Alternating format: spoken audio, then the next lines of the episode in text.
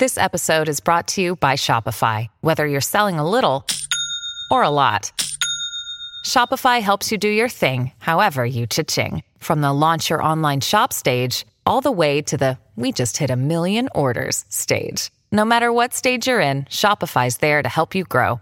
Sign up for a $1 per month trial period at shopify.com slash special offer, all lowercase. That's shopify.com slash special offer. Daily Cogito. Svegliarsi per pensare oppure pensare per svegliarsi. Ogni mattina, dal lunedì al venerdì, con Ric Dufer.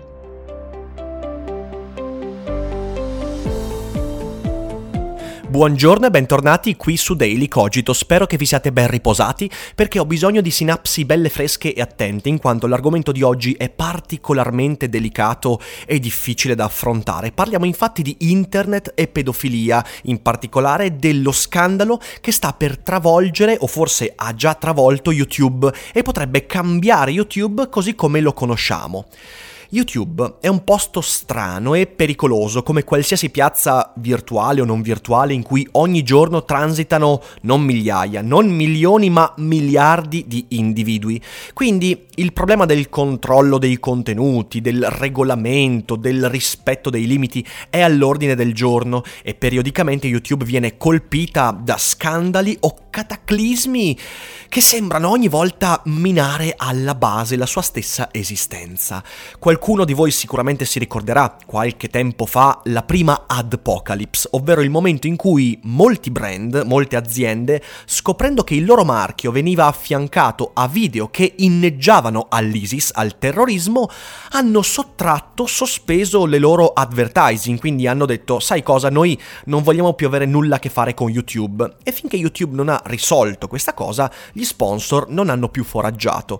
Quando si tocca il portafogli ovviamente cambia sempre tutto in maniera quasi repentina.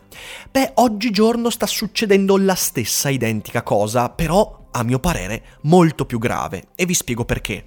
È emerso il problema secondo cui esiste, esiste, una caterva di video con dei minori, dei bambini, dodicenni, undicenni, sette, nove anni, che non solo sono commentati da eserciti di pedofili, e dopo andiamo a capire in che modo e in quali circostanze, ma scatenano una conseguenza terrificante.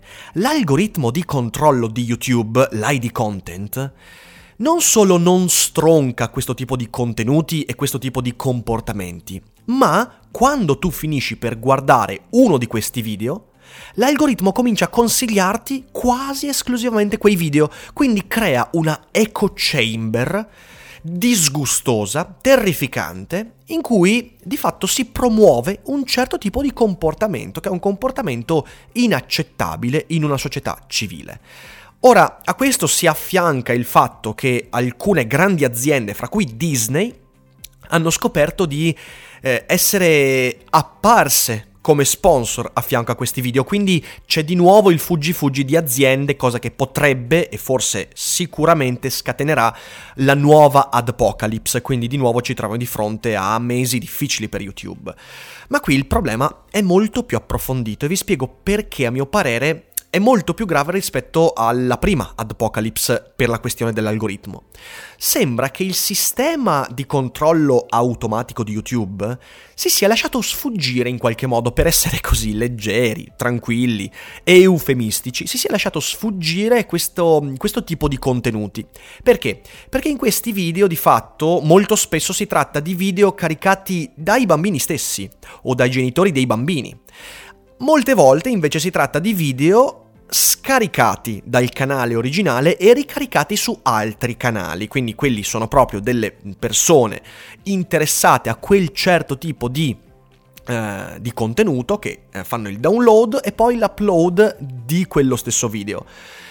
Ecco, la problematica è che in entrambe le tipologie di video ci sono montagne di commenti con i cosiddetti timestamps. Cosa vuol dire?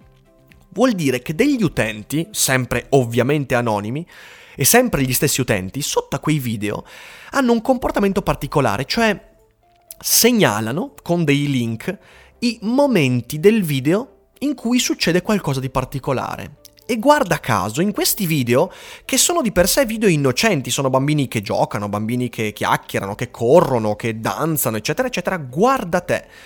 Tutti questi timestamps non vanno ad analizzare e a segnalare quando il bambino si fa una risata, quando la bambina eh, cade per terra, quando giocano, fanno una battuta divertente. No, vanno a segnalare tutti quei momenti in cui i bambini sono in pose compromettenti, per esempio con le gambe nude, per esempio a testa in giù, per esempio eh, con, eh, non so, le mutandine che si vedono, eccetera, eccetera.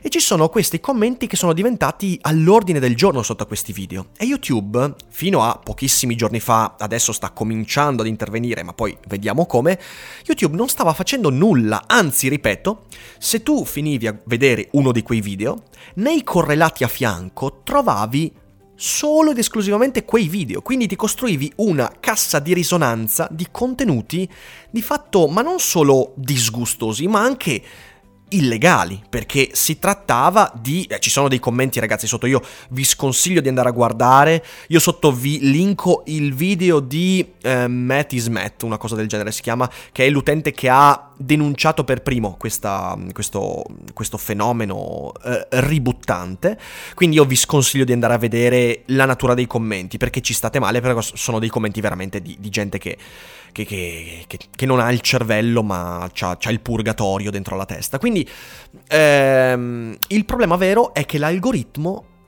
di fatto promuoveva e costruiva una echo chamber e questa cosa è successa per tantissimo tempo. Ce ne siamo accorti ora, ma sicuramente erano anni che le cose andavano così. Vedete, su YouTube succede sempre così. Qualcuno a un certo punto si accorge che l'algoritmo fa casino. YouTube, con ritardo, sulla base di una montagna di segnalazioni, si muove con interventi mirati e manuali. Cioè YouTube si accorge che l'algoritmo si è fatto sfuggire qualcosa, nel momento in cui si tocca il portafogli di YouTube e quando c'è una montagna di utenti, soprattutto di alto livello, che si accorgono di questo e lo segnalano, YouTube eh, di fatto incarica una squadra di persone di intervenire manualmente, in una sorta di stato di eccezione di moderazione, ok? Eh, adesso infatti questi canali, questi commenti cominciano a venire eh, chiusi, cominciano a venire bannati, denunciati, eccetera, eccetera, ma ripeto, si è andato avanti per anni e l'algoritmo non se ne accorgeva minimamente. Questo lo capite bene, non è sostenibile. L'algoritmo come sistema di controllo non basta per un semplice dato di fatto, che è un dato di fatto che è amaro da inghiottire, però è un dato di fatto.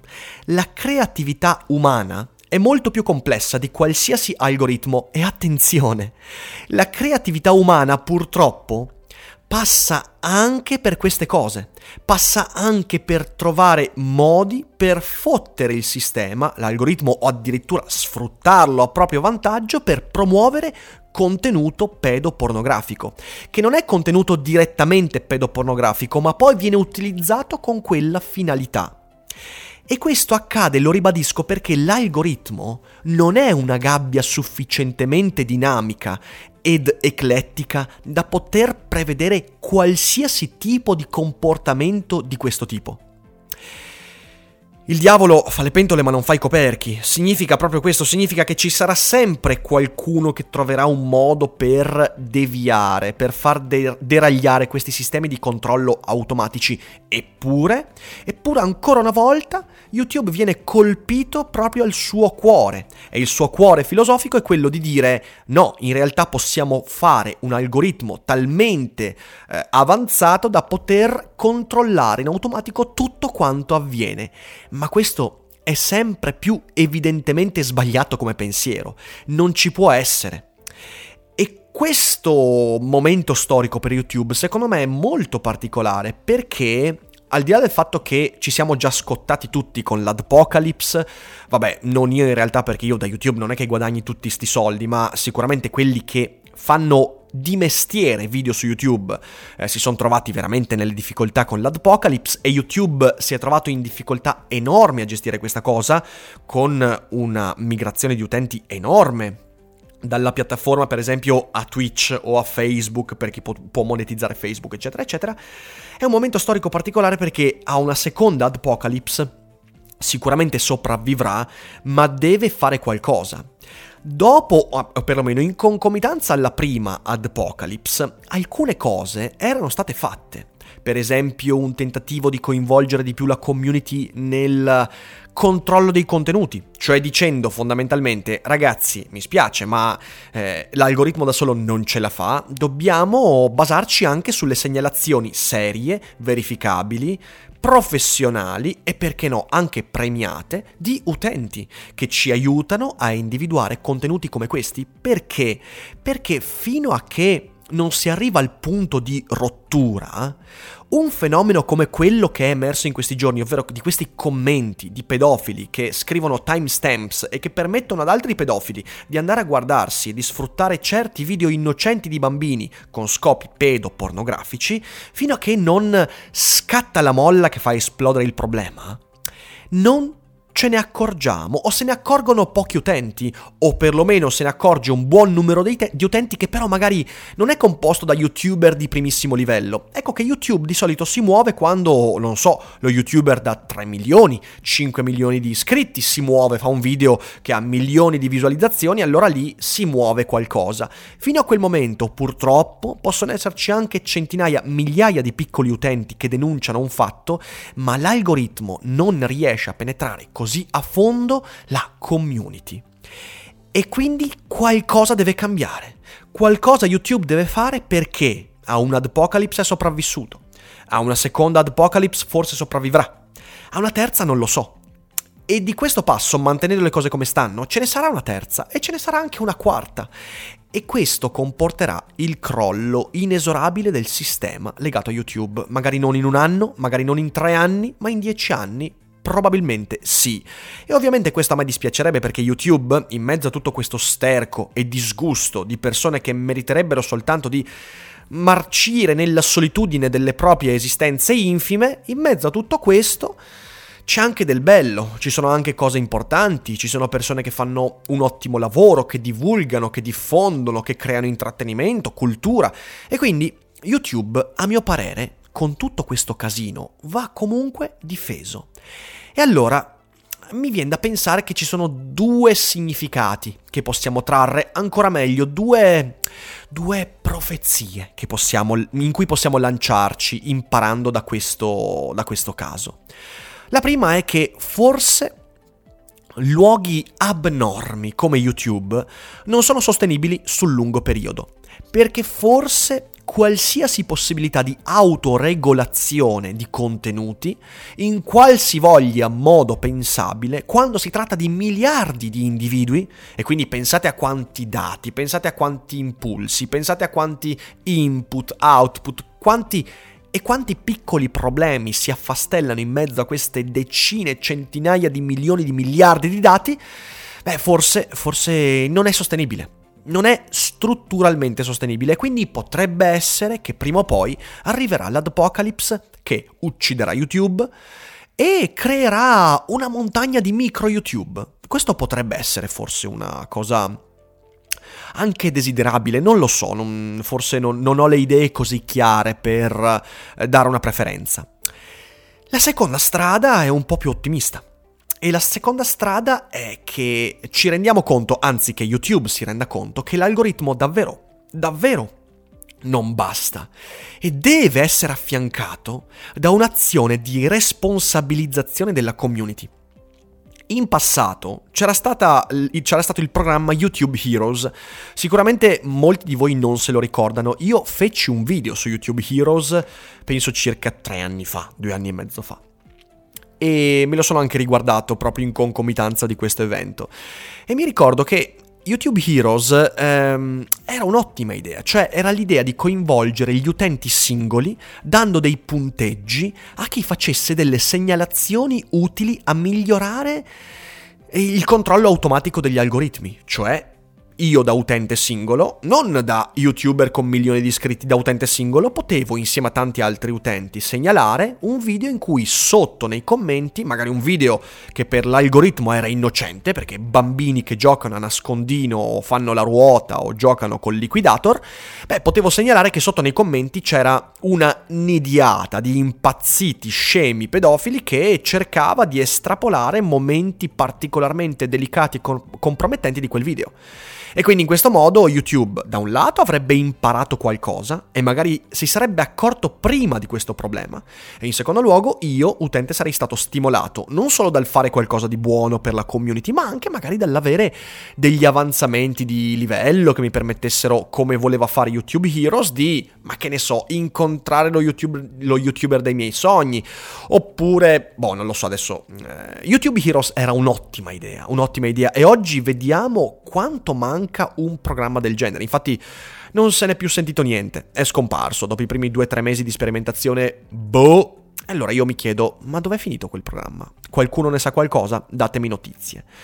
In secondo luogo, sempre nella direzione di una responsabilizzazione della community, io dico una cosa, ma genitori, genitori, che cazzo fate caricare video ai vostri bambini? O peggio, che cazzo caricate video dei vostri bambini su YouTube? Ma bisogna essere dei mentecatti. Mentecatti. Uno, a non controllare che mio figlio di 8, 9, 10 anni non si metta a caricare a cazzo video su YouTube, perché anche se gioca a cubotti, anche se gioca a, ma che cacchio ne so, a qualsiasi cosa, a campana, si gioca ancora al salto della campana, si chiama così, non mi ricordo.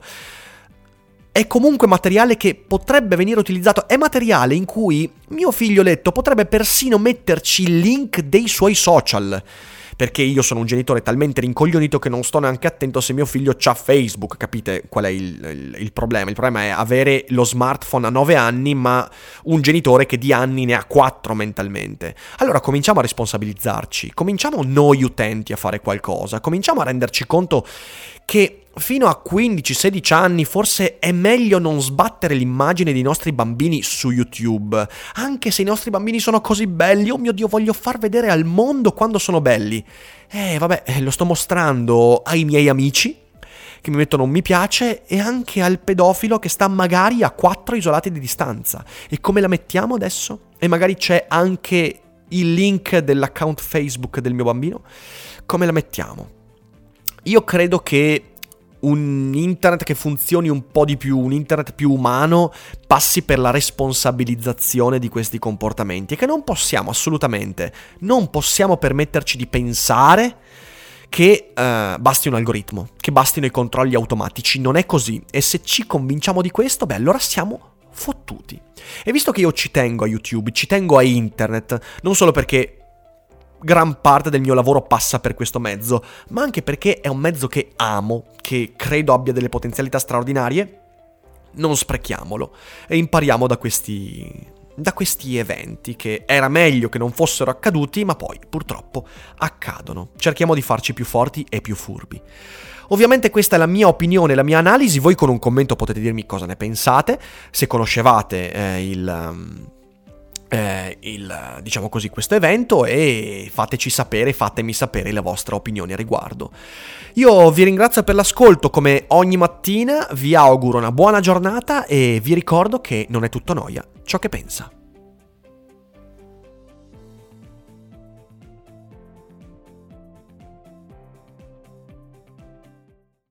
Vacanze in Sicilia o in Sardegna. Con i traghetti GNV porti tutto quello che vuoi, ti rilassi fino a destinazione e se prenoti entro il 14 maggio, posto ponti a partire da 33 euro. Non c'è modo migliore per andare in vacanza. Scopri i dettagli su gnv.it. Offerta valida sulle linee Napoli-Palermo e Genova-Olbia, 10.000 posti disponibili.